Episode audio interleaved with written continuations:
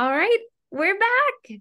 Hello, everyone. Never have I ever season four. We have made it. So, we are here to talk about the dynamics between Devi and Ben, friendships with Fabiola. We were um, Paxton, we've got coming back. So, we have all the things to talk about to help you solve your own teenage challenges, to talk with your parents about your friendships, about your relationships, making your own decisions, um, possibly being a little more thoughtful in your decisions than Devi is.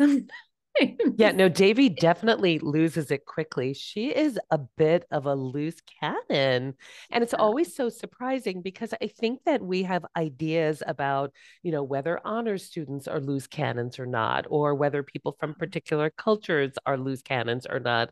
And Devi seems to not fit any of our ideas or molds that we have somehow generated in our brain, which is so great. Yeah because none yes, of them Yes, this show true. is a lot of fun for breaking all the stereotypes and uh, yeah this one this episode brings up like the stereotypes of the robotics club and um i mean yeah there's so much to look at but i like that never have i ever does sort of push the boundaries and change the stereotypes types and shows and i can relate to being a little bit selfish i am myself I was when I was a teenager. We all have selfish streaks. So I like that Devi represents that and, you know, shows her emotions and has some outbursts sometimes and doesn't handle everything perfect because that's relatable.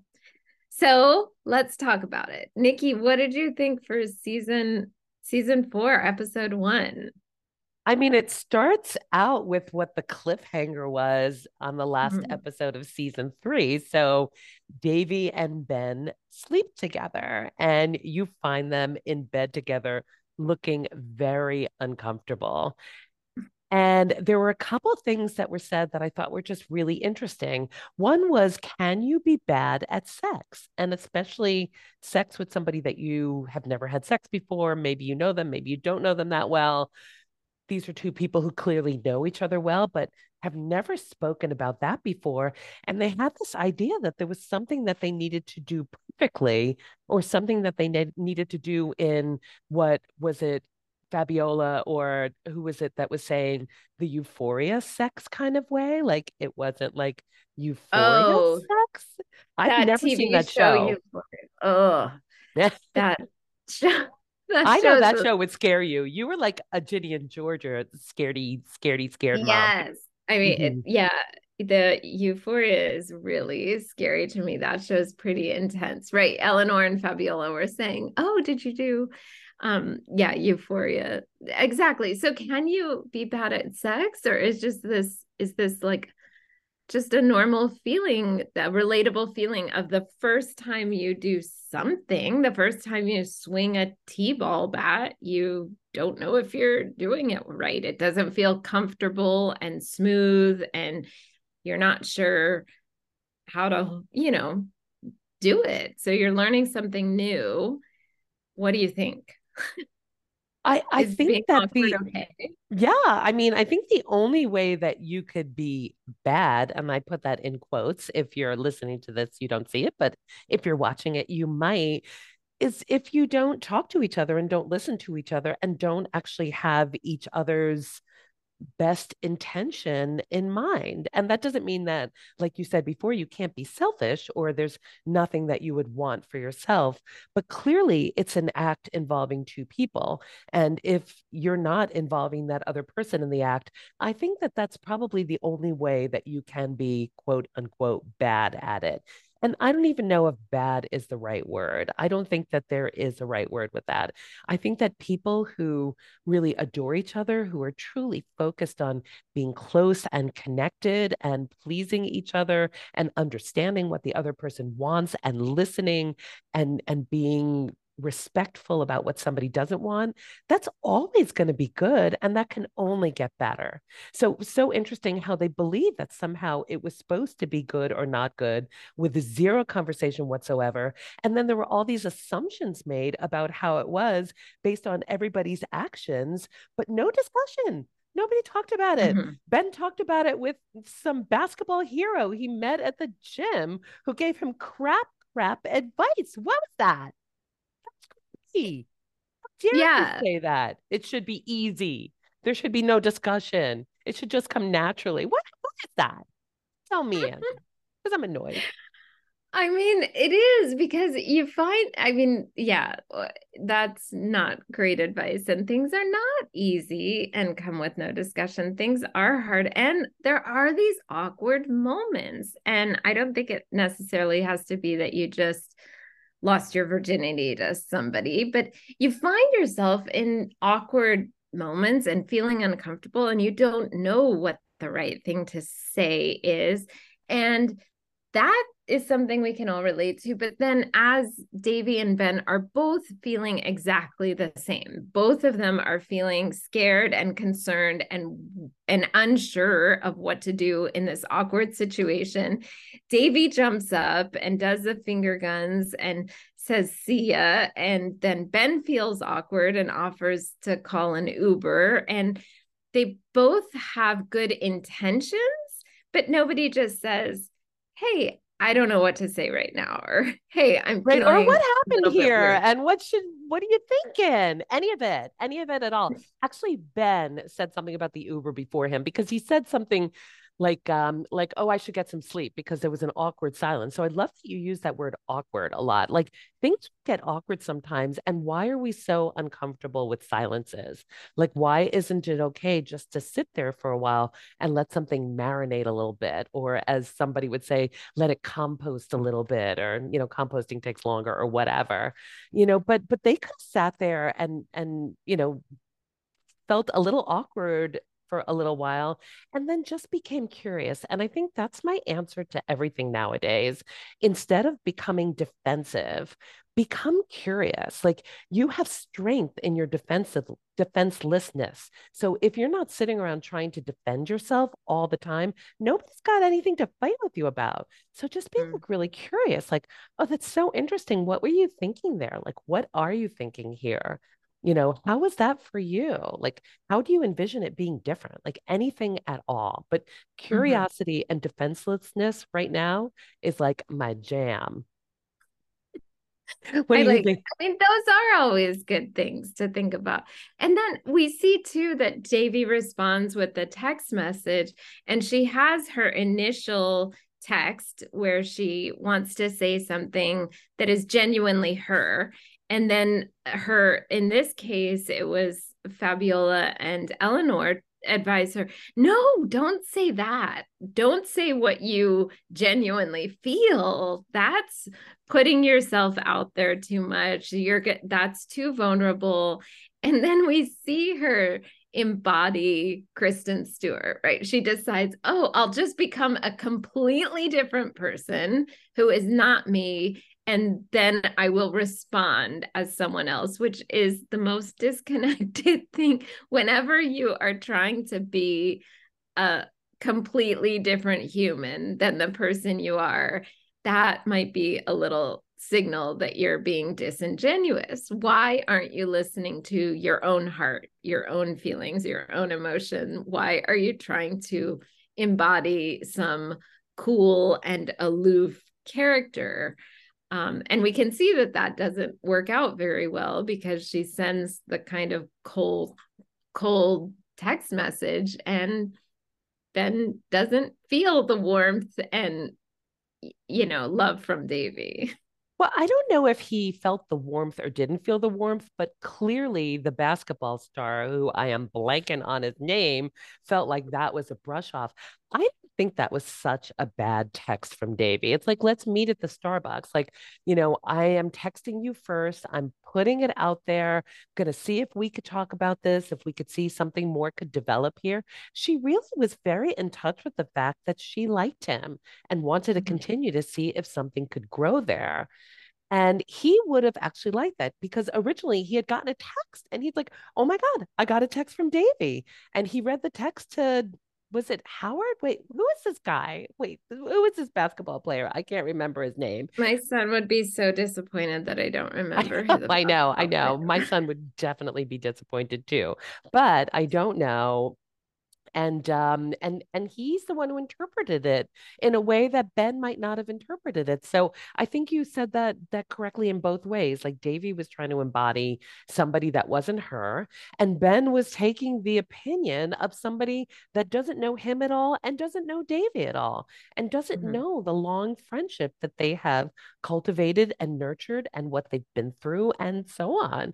Like what led to that moment where Devi felt like he was the person that she could go knock on the door and say, listen, I feel vulnerable and interested enough at this moment to do this. And it was Ben. Mm-hmm. And I think it's a good point to bring up like they, Ben and Devi both care each for each other. I think they both understand each other a little bit. They've known each other as a long time for a long time. I think as friends, they have evolved over years. They have seen each other's flaws, they have seen the good side of one another. And I think they both are in this place of genuinely caring and liking the other one, liking their personality, being attracted to them. And we can see that all the things are lining up for a good relationship and then somehow it's still it just gets awkward and weird and doesn't work out which happens in life. I think sometimes we get stuck and we're like why didn't this work? Why didn't this work? What was was something wrong with me? Somebody didn't like me or i didn't do something right. And in this case it really is two people who like each other who know each other who appreciate each other and maybe both were kind of on track for the idea of this can develop into a relationship and i'm looking forward to that. And somehow it just goes off the rails and didn't work out that way. Yeah no that kind of stinks. But i mean it's a show and the show needs to go on at least for another nine episodes.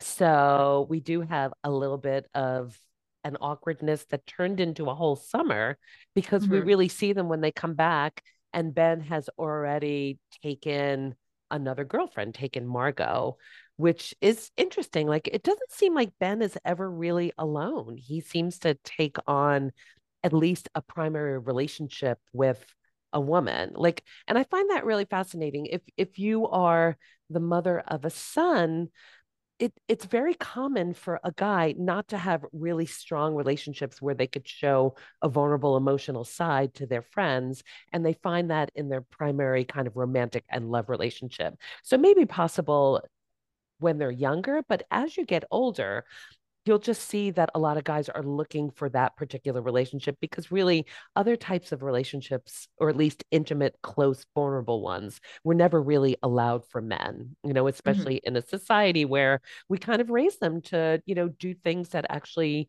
you know are more aggressive in that way whether it be go to war or something like that and so i find it interesting that ben always has a primary love relationship even though mm-hmm. he can't seem to figure out a friendship yeah well, and switching gears here for friendship, we have Paxton.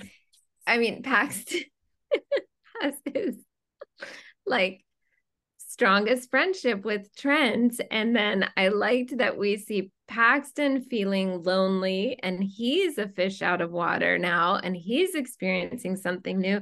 And then his homesickness really is for Trent. He's just uh, wishing for that comfortable friendship of someone who accepts him and looks up to him a little bit and they have fun together and uh, I think that the Trent and Paxton friendship is a little bit unique. And Fabiola and Eleanor, her friends, I love and I really appreciate their advice and insight didn't have the best advice i felt like it at this point and in episode one and two. Or yeah, maybe was- I, I keep forgetting that they're still trying to figure out how to be popular and cool. So even though they're very like thoughtful outside of the box thinkers in some way, they're still following whatever popular culture is, which sometimes I think gives them certain ideas about how things should be that don't necessarily either follow with what people want or where they're headed or so on.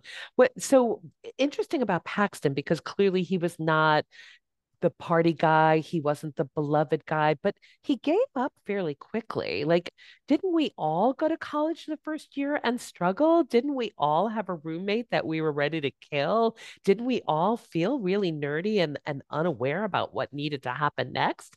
But it looked Paxton kind of gave up. And I was a little bit sorry to see that that he didn't stick that out a little bit more. Now, we don't know what never have I ever time frames are like, but it seemed like he gave up fairly quickly. I don't know what you thought about that. Oh, you're right. Yeah. And I, I wasn't clear yet. Did he get a job? Or it, it was like he came back for an interview. So I, um, yeah, maybe we'll hear more about that. But certainly, yeah, he he chose college. He the first conversation he told Trent, I'm so glad I'm here. It's great. Then when he realizes it feels a little awkward, he did immediately switch up and go back to his hometown, um, which is something maybe surprising for Paxton. Mm-hmm. And then we have a new brood of kind of hot like pockets, ruffians. yes. The hot pockets. Trouble, troublemakers at school. yeah, the the, the uh-huh. very hot looking, somewhat dangerous, little bit not too bright boys. Although mm-hmm. Paxton definitely was bright. I mean, I guess they they they portray Trent in that different way, but Trent is always the one that comes out with some philosophical talk about something that is way beyond whatever we expect of him. What did you think about him asking Eleanor to marry him? Oh, I thought that was a good manipulative move. Like, all right, let's see if we can get what we need and want, and if we can't, we know we gotta we gotta run because that's it. yeah, I mean that was a little unexpected, but Trent is one of those characters who you can just see he follows his emotions, right? There's no, he is not the overthinker. He is not the marinate and consider. He's really just in that moment. He, he's either he's having fun or he's sad. He's 100% in on his emotion and he's in love with Eleanor. So it did seem kind of plausible that he would be completely unaware of what anyone else was thinking or if this was a good idea and just decide I want to marry Eleanor and be with her forever because I feel crazy about her in this moment yeah, but I, I thought for him, he was definitely like he said something that I thought was really profound that she was a bright, shiny star. So, mm-hmm. you know, either he was going to commit to eternity or set her free. And he always knew that he wasn't good enough for her. That's for sure. So I think that was his kind of final last hurrah, you know, or last ditch attempt to see if this was a situation that he should be part of or not. But I think setting Eleanor free is probably a pretty smart move on his part and a mm-hmm. little bit manipulative. But, you know, but he tried. Listen, like you said, he threw it out there. Like he threw it against the wall and he decided to see what stuck and nothing right. stuck. So, you know, and I think yeah, a really good lesson for us. Like we try things out there and they might go well or they might not, but sometimes they do and sometimes they don't. And you'll never know unless you give it a whirl. So, you know, Trent is a good example of where he tries things and sees what happens. Yeah. And I think Trent is an example of uh like something that could be perceived as public humiliation where he doesn't get wrapped up in it he just mm-hmm. doesn't let it affect him if people are judging him or people are thinking things about him that's not where his focus is right? He's just trent he's just going to be trent and he's going to keep doing what he does and i think that's a good reminder to all of us that we don't have to be completely focused on what everyone else is thinking or how everyone else will perceive this. If i take this action in front of other kids at school. What will they think of me? Trent's just like, oh, I want to do this. I'll do it. Oh, yeah, I no, that? I really, oh, sorry, I that was dumb. yeah and then he just keeps going yeah i and i think we're kind of on episode two right now so we're doing one and two here we didn't really talk about margot and um and devi very much oh, i no. just wanted to make freeze? one quick comment about it um just that that idea that we're all fighting over a pie that's not infinite like it's a a finite piece of pie and i think that um that we actually can realize that there is a bigger pie going on, especially related to women.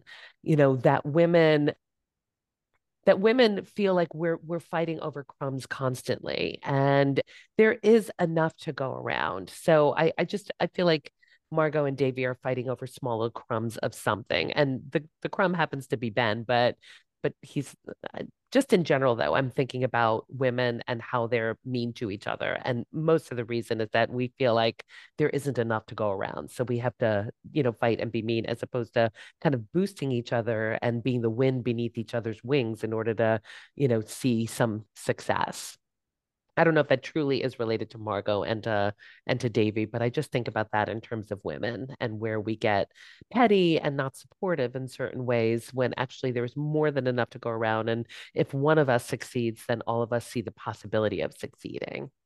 Yeah. And we see a couple attempts at that, right? Where they're like, hey, I'm really sorry. I want to take ownership of the mistakes that I made and I want to get past this. And I hope we can get over it. And you see a few times that, but it it just doesn't work one for one reason or another.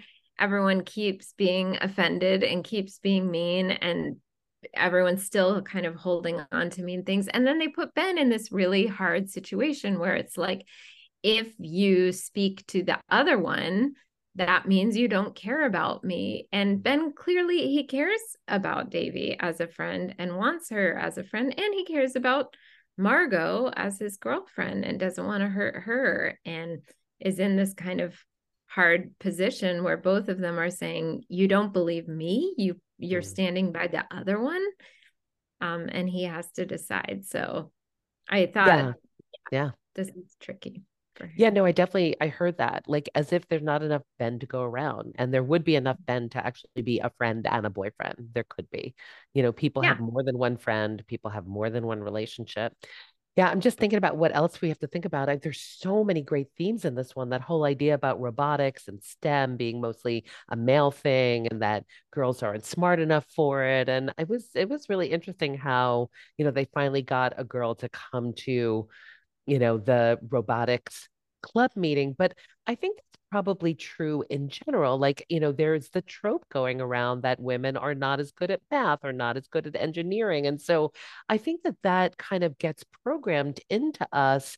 And then we don't seek out those spaces because maybe we haven't had the opportunity to really work on it in the same way or be introduced to it in the same way. And you know, when people are, inviting you or not you know it's it's like you you always know where you're invited or not even if there is and i have my air quotes up again a quote unquote invitation to go you know so women in some ways don't feel invited in these spaces and it was so clear during this little interaction that happened with you know the the girls and the robotics team and fabiola yeah. And I noticed another thing about this whole situation is like, are you friends with anyone who's kind of a jerk?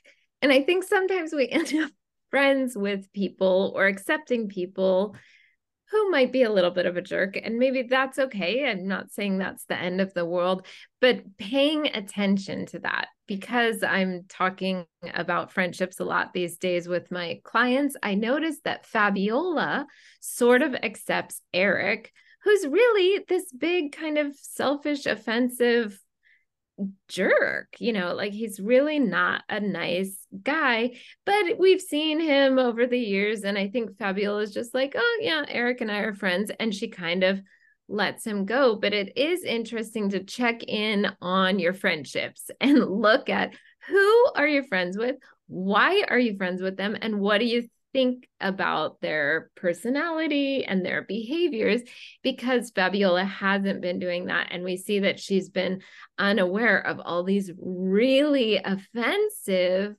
kind of rude and arrogant things that Eric has been doing over the years to kind of alienate himself from any potential friendships or women joining the club um, that he's just yeah out of his yeah, behavior. No, I completely I agree with you, but I but I think Fabiola can kind of go into her own world in a way. So there's a way in which she doesn't notice things often enough until something happens because she is a person who likes to be thoughtful and kind, but it's almost like she's in her own Fabiola world. So yeah, yeah totally. Oh my God, there's so, so many true. things we can talk about. We, you know, we could talk about Nirmala and her new boyfriend, and you know, oh, where yeah. we think it's virtuous for somehow women, especially older women, to like, you know, either stay in a relationship they don't want to be in or never have a relationship again. As a newly single woman, I definitely know what that's like. But we do have to wrap up because we want to let you guys go and have those important conversations that you're you know going to have with your young person just keep it really fun keep it really light keep it open without defensiveness. Remember whatever they're going through even though it feels so personal is not really about you. That's their experience. It's not your childhood. You could stay present and really just be a wonderful ally to your young person so enjoy episode okay. one and two of season four, and we are back. And stay tuned next week for another episode. Bye. Talk then.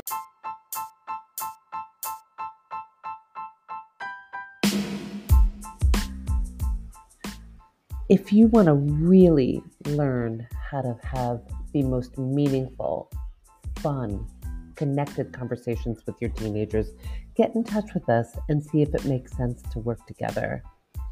You will stop future generational trauma as well as really decrease the incidence of high risk behaviors just by your strong and close connections. All right, speak to you soon.